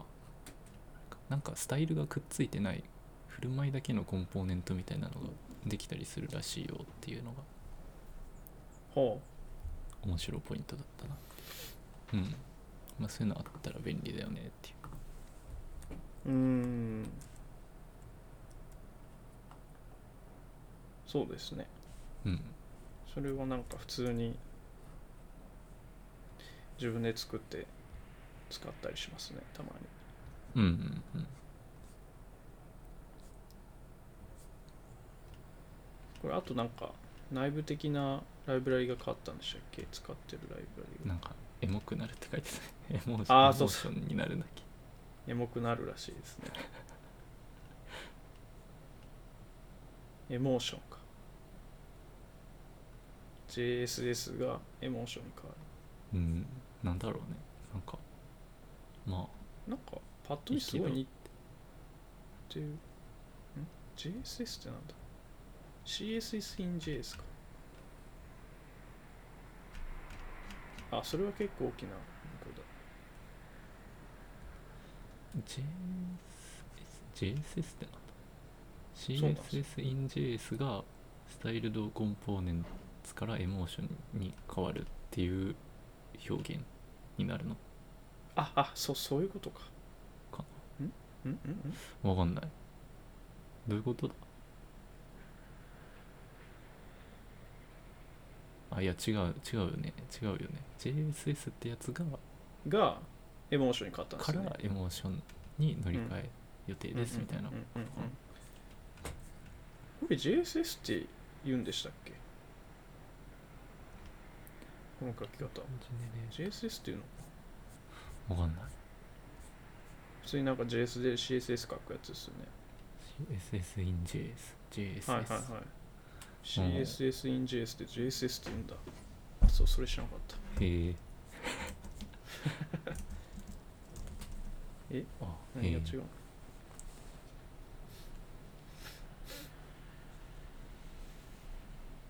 ああそういうことかなんか略して CSS みたいなのをなんか JSS ってああ、多分。うん。もじっただけかあへへええ。ああ、知らなかった。 C CSS in JS だと思ってましたうん。だね JSS、なんかそっちを聞いたことある。うなるほどん。てかあんまその辺、正直分かってない。うん全部似てんなと思ってる。 J- その JSS とエモーションは全然違いますねあ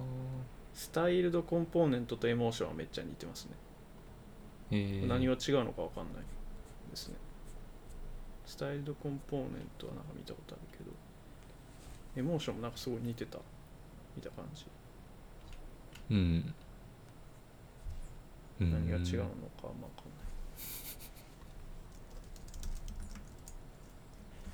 エモーション、まあそんな、そんぐらういんかな。それぐらいですねあとはなんかあります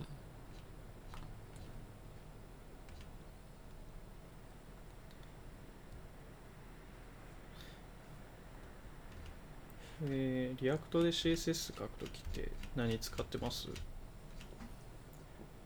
スタイルドコンポーネン CSS ト CSS モジュールえっとねスタイルド JSX だっけななんかバーセルのやつをそのまんま使ってるなああそっかあまあ NEXT で書くことが多いからじゃああのタグであテンテンプレート文字列かでなんか CSS かああそうだねそうだねうんあれキモくないですかいやなんか普通に CSS 書いてる気分で別に書けるんだあけーまあそうか普通に、どうんまあ、VS コードとかだったらシンタックスハイライトもされるしあそうそうなんかランゲージサーバーみたいなのもあるからうん保管もしてくれるしおーなんかうん別に困ってないって感じそうなんですねこれそれ以外何がいいんだろうな最近まあテイルウィンドウをちょっと触ったりはしたけああどうんそこら辺は正直あん全然詳しくまはあそうっすよねないなそうかもうテールウィンドだったらもうこういうのもいらないのか全部クラスで用意されてたんですけそどうそうそうそうなるあれなんかそう保管とかあんだよねそのクラスネームを一覧でバーってほどはいはいベー VS スココーードドの、うん、拡張が公式のやつかななんかあってのいいっすねそれはそうそうホバーするとスタイルが見えたりとかおおーあ、うんそれめっちゃいいななんかねそういう思ったよりのないとうんこれは書きやすいぞってなんか楽しいぞってなっああいいっすねたうん名前考えなくていいのが本当快適だったねなるほど確か確かにいいになあれは無駄な無駄なことだったのかもしれないってなんか思うようになってきたいやそうかそっちに流れてるのか時代はユーティリティうんですかかもかもしれないなるほど、最近でもあのリアクトのなんか管理画面みたいななんかテンプレートが売ってたんでそれ買ったんですけどうんなんかそういうのだともう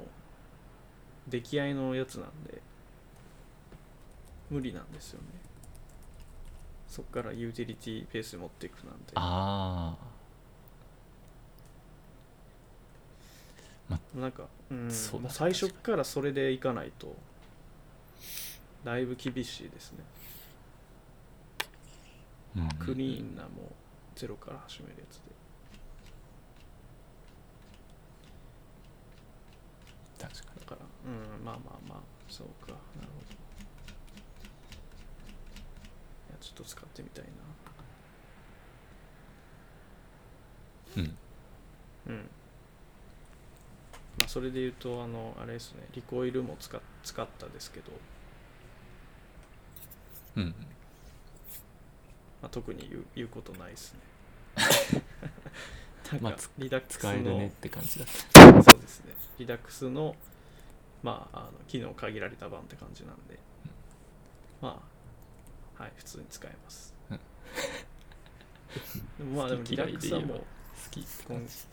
はいリダックスはもう今後使わないですかねリコイルでどういやなんかリリラックス入れてるとなんか人はこういろいろやりたがるんですよねあ ああのリラックスの中であのなんかなんていうんですかねちょっとこう副作用的なコードとか書けるじゃないですかサイドエフェクトのう んうんコードが、まあ、その中になんかいろいろ人は入れたがるんでなん かもうそうするともうなんか依存関係がもうぐちゃぐちゃになってもうわけわかんなくなってくるんでなんか1個の変更したいだけなのになんか4ファイル5ファイルぐらいこう見て飛んでって飛んでって飛んでって飛んでっそてれみでたいなもわかるもうそうなんですよだからもうあんま人に自由を与えて与えちゃいけないんですよやばい何なするかわかんない悪制約が必悪役になってる、人には制約が必要なんですよっていう点でやっぱリコイルいいなっていう感じですね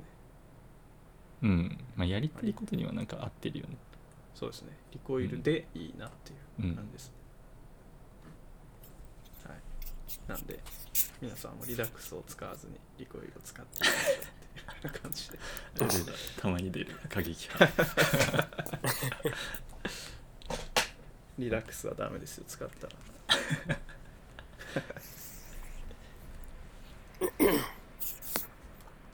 そんなとこかなですね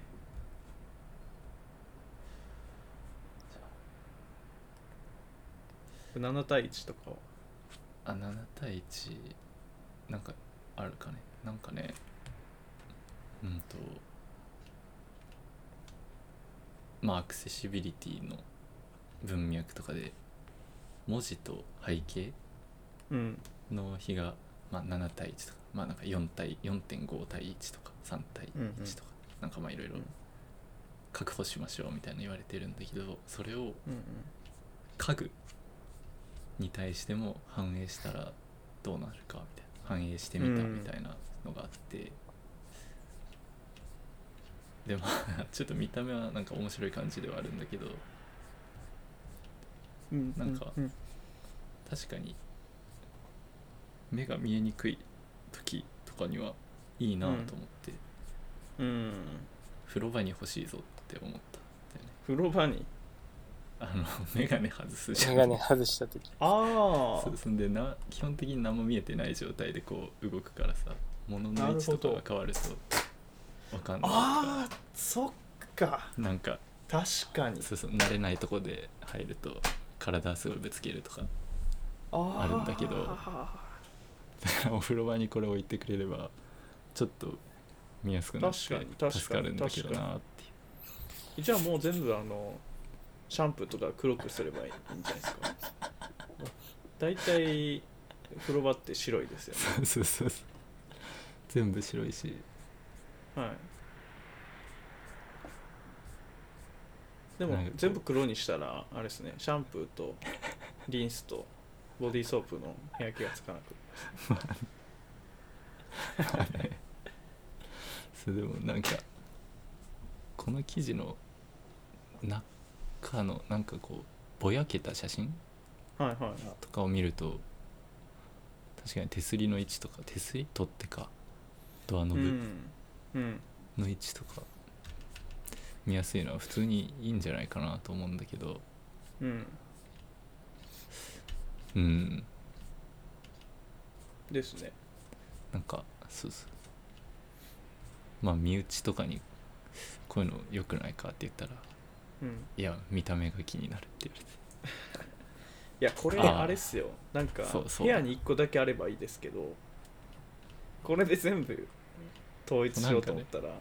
おもちゃみたいでそうですねなんかももはやなんかすなんかそっちとの比率が取れないみたいあ全体でなはいあれこれっなんだかわてか本んない棚だっけみたいな これってなんかたこの棚だっけとかなんかなんか単純に2つでの比較はできないですよね複数での比較になりそううんうんかななんか4色問題みたい なはなんか隣り合ういはい隣り合うものとの色は違って背景とも色が異なってその隣のやつとも色が異なってないとコントラストが出ないそういうのもあんのかな、と、うん、この家具とこの家具は横に置かないだろうからあ横に置くだろうから違う色にするはいはいまあでもそんななんか家具ってそんなに目立たなきゃいけないものですかっていう感じ確かこれでもと取っ手とかはなんか確かにそうですねにあそうなんか狙いたい時とかだ ったよね確かうん、にドアノブとかなんかうんそこはピンポイントでこう見えてほしい感じはあ暗い時にるのか。発光テープ貼るとかなんかあれに似た感覚うん。ああ、で伝わってくれるといいなっていう感じだ確かに確か発光する家具作ればいいじけどまあ暗い時ねに。いや、それ寝れないっすよ、それ。ゃんタイミングでねタイミングタイミング ではい。光れって言ったら光光るる。すごいな、それ。確かにそうか物を探したい時はああ何々だけ光ってってすれば震えろってかっこいい古いそれなんか IoT ですね、それは。いいね震え ろ位置変わりそうだ けどちょっとずつ椅子がちょっとずつずれてずれる。うんあまあ、7対1のやつはそうそうそんなんがあっ本当に面白い7対1とは何かみたいなのでなるほどなんかガイドラインだっけありましたねアクセシビリティのなんかそれが引っ張ってとかコントラスト比ってなんだみたいな話をちょっとしたりしたねうんそうなんですよね色色色のコントラスト比どうやって計算してんだろうなコントラストっていうとなんかまあ明明度明やっぱ明度になるんですか明度がベースでなんかうん計算式はなんだろありますねう、うん、よくわかんない計算式あるんですけどなんか指数指数関数的というかなんか明度が高い方の差はでっかく人の目に届くみたいななんかうんちょっと人間に寄せた感じのいい感じになるみたいな式がなんかあってありますねそれでやってるらしいなんかルミナンスイコール 0.2126×R まあレッドかかな足す 0.7152×G グリーンうん足す 0.0722×B ブルーで計算されますとだから G が一番明るいのかグリーンが一番明るくてレッドが2番目に明るくてブルーが全然明るくないうんうんうんうだんからグリーンそういうがことか結構使われてる系の色はなんかブルーが結構使われてるやつに比べたらすごい明るく見えますよねっていうことを言ってますねいや多分ね使われてるっていうかねあのあれだね RGB の色空間だとはい、緑が人間にとっては明るく見えるっていうなんかうんうんうんその色空間の切り取り方のなんかだとほなんかさなんだ RGB で F0000F0 うはいはいとかやった時の緑っはいてやたら明るく感じるじゃんなんかすごい黄緑みたいなうんうんうんなんかあれが RGB のその切り取り方だとそうなっちゃうみたいなものらしくてうんなんだっけなリッチ LCH だっけなうんうんなんかそういうのの方が人間のやつには近いうんからそ血とかをベースでコントラスト比計算するともしかしたらなんか全部0.50.50.5みたいなに近づくかもしれない、えー、あそういうことなんですね多分多分ねそれ LCH だとありますね LCH じゃ確なかっに LCH ってあーなるほどあだから普通になんかこう LCH みたいな尺度で赤色グリーンブルーっていうのをなんかやると同じコントラストがになるっていうたうん感じそなんですのそうそうそうなるほどかなうん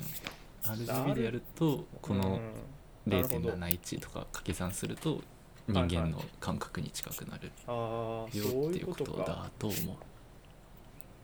RGB ダメじゃないですか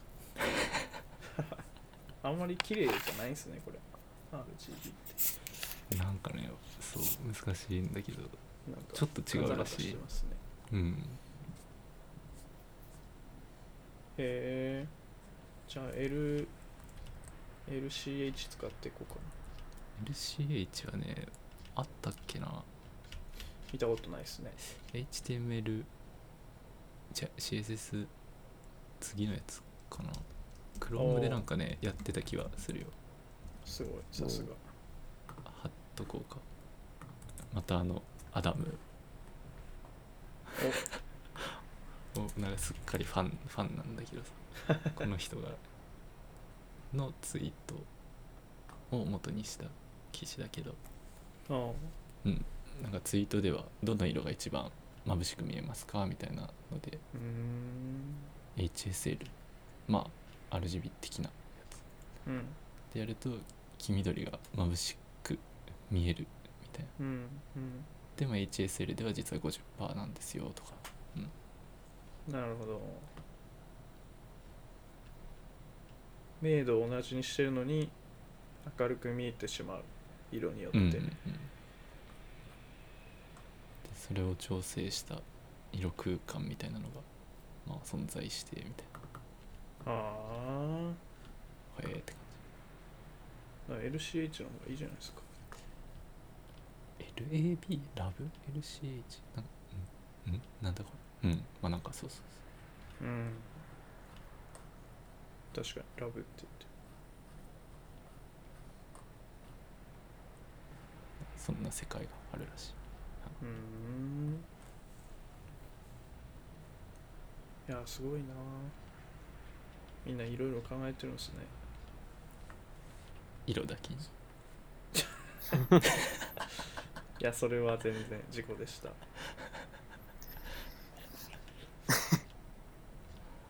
あーねなんかいろいろあんだなって感色だけにじ色だけにねあーあ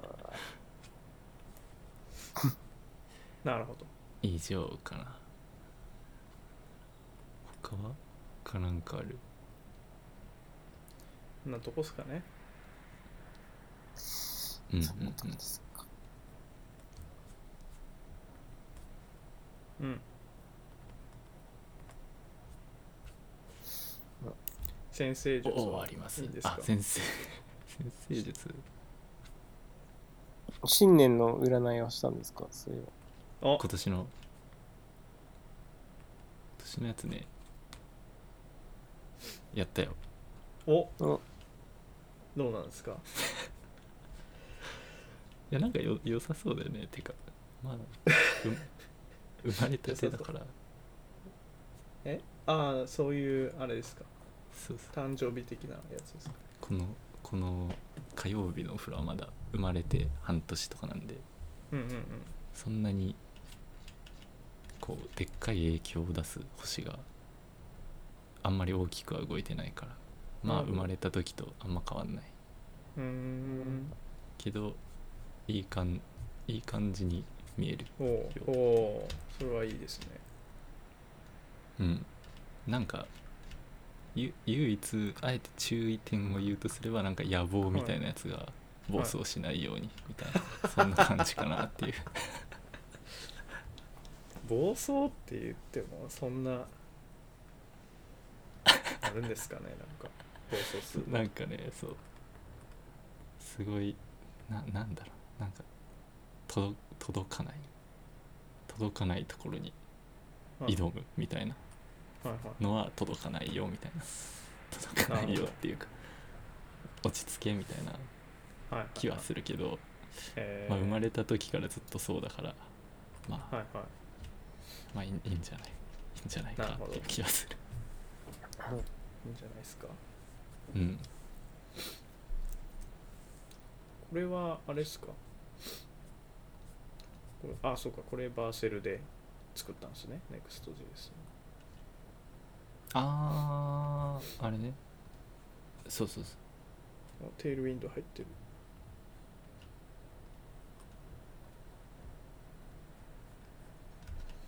じゃあこれあれですかホームページのやってみたに追加しますかいいのかなえどうなんだ ろういやこれデータをさデ ータはいを他のサービスから拝借してるからさ、ああそういうことですそかこ個人仕様にとどめておこうか なと なるほどなるほどなるほどなるほどまあまあそうそうですねうん、確かにへえいいですねあそうだこれまあなんかちょっと違う話だけど日本語で書いたんだよおファイル名とか変数名とか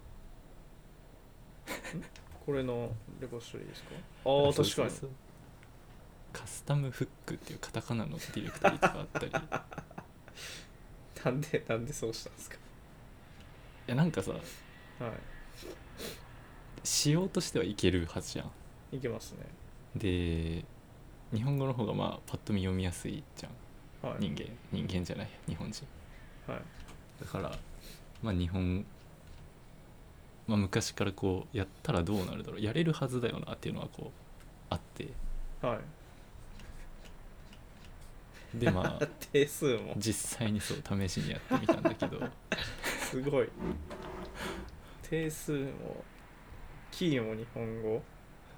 そうそうプロジそェうクトのうわすごうわなんかうわなんか目がチカチカするそうなんだなんかねやっててねやれないことはないなと思ったんだけどはいなんだろうまあメソッドとかは英語だからうんっていう違和感が最初あるかなと思ったけどその辺は意外と大丈夫でね、メソッドも日本語にすればいいんじゃないですかあでもあのなんていうのネイネイティブのやつあるじゃんあのエクスポートタイプとあかーはいはいはいコンまあストそれとかは確かあとに、ううんうんんアレイのマップとかはいはいはいああいうのは、まあ、どうしてもこう唐突にはい唐突に英語が出てくるんだけどはいはい。そこはね意外と慣れると気になんなくてうん。一番どうしようかなと思ったのがあのうん。命名規則キャメルケースとかが全く新しいのを考えないと使えないっていうのが、そう全部なんかひらがひらがなケースカタカナケースとかは思いついたけどいやでも漢字で書かないとどうせ読みにくいしなとか面白いですね、それ。そうそ確かに。うなんかねスネークケースはできるけど、キャメルケースできないですね。そうそうそうそどううでも意外なんとかうん。意外となんかやったらやれやれるって感じはしたああ。確かうんあと命名変数名とか考えるときにに。うん。なんかこれまでとは違う頭を使ったような感覚があってなるほエどク。ササイズには良さそうって思ったま皆あ、さんもそうぜでひ、すね。 これ、な、なでしこっていうのが確かありましたよね。ああなんかあるねあれ使ったら完璧なんじゃないですか。バージョン3でウェブブラウザでも動くようになりましたって言ってるんで JS に変換されるって言って へえそうなんだ言って全ましたね然知らなかったな本当だいやでもどうなんだろうもしとかって書くってことでしうょわすっごなんだこれ もしならば結果違えばもしならば違えばここまで変数それとかあるああディス これとかあ確かにうーわえぐいこれこれちょっと新しいですねそううん、なんかコメントアウトしてないのかなと思ってなんか全部コメントアウトししそうになるどうなんだろう、まあ、ちょっと遊びでやってみようかな今度うんあとあれだは あのなんだサジェストい、はい、サジェストが効かないのはちょっとしんどかったあの変換が必要だと変数名あーこ確かにうボボボ確かにって出てきたり確かしにななんかそこがね出てくる時とまあうまくいかない時とあってそこはちょっとしんどかっそれめっちゃでかいっす ねそれめっちゃでかいじゃないですたか、うんえ全部打ち切って変換するまでだって出てこないでしょ最初があればいけたんだっけななんかでしかもそれがひらがなかカタカナか漢字かわかんないわけですよあそうそうそうえ漢字の変換漏れとかがあるとねはい地獄なんだけどそれそれめっちゃ地獄じゃないです かあれこれでしかもなんかあの変数名とかあれこれ漢字で書いたっけひらがなで書いたっけカタカナで書いたっけって全 部調変べないといけない換をしたかどうかみたいなところはちょっとねそれつらいそれもつらいダメですそうダメじゃないですか全然ダメじゃないですかいやいやいや日でもま本あ語面白かったまあ面白いですねそう面白いうん変ないや変な刺激があったねあーあなんーか確かにうん確かに確かにストレッチしてる感はあったよすごいあっ確かに脳の体操にはなりそううん、なったなったえーすごいっすねその発想全くなかったなあ そういやもうダメだと思思うなんかそういう固定概念がありましたちょっと僕はあの頭固かったっすストレッチが足りてなかったぜひストレッぜチひやっていただいてストレッチうわすごいなこれえぐいですねこれ改めて見る関数名が一と番、はい関数わけわかん .t スがえぐいっすそうだねねもうわけわかんないどこで切れてんのかが全くだからやっぱ漢字ってでかいんで一個一個があでかい半よね角ス半角スペースがなんかもうもはやもう消えてるんですよねなんわかるわかる半数あるのないのとかかはいは結構パですッよとね見、うんどこで切れ目があるのかとかドットとかがどどこにあるのね確か漢字がでかくてこう見え ないこれスペースも全角にしないでも読読める読める声に声に出して読めるプログラムまあそうですけどね見づらいな見やすくはないね見やすくないですね見やすくはないねやっぱなんかプロポーショナルっていうかなんなんていうかねこうガタガタしてますよねガタガタしてるなんかいろんな文字が混ざってるからひらがなカタカナ漢字そうだねあの半角がね入るとね多分多分プロポーショナルではないと思うんだけど半角が入るとこう半分ずれて変な感じになる、そうそうなんか高さとかもなんか背の高さがこうガタガタしてるんでしてる切れ目がなんかどこであるのか見づらいこれ面白い よな確かにさすがですね 発想がやっぱ柔軟ですねそうか Go でもできるんですねそうい えば Go は UTF-8 だからなんかそれができるっていうのは強みなんですよねいいじゃアんラビアそうアラビア語とかでなんか変数が書いてあったりとか なんかそういうサンプル見たことある気がする読めないし読めない見分けもつかないし右から隠してあそうか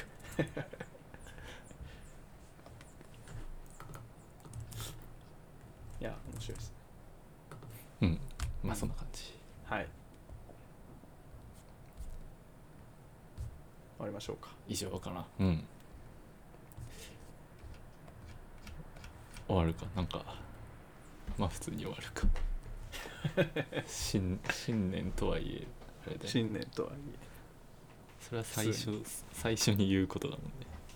まあそうですねもう明けおめは言っちゃったんで言っちゃった今年もよろしくお願いし ますか今年もよろしくお願いします お願いしますじゃあ、終わりますか会いましょうせー の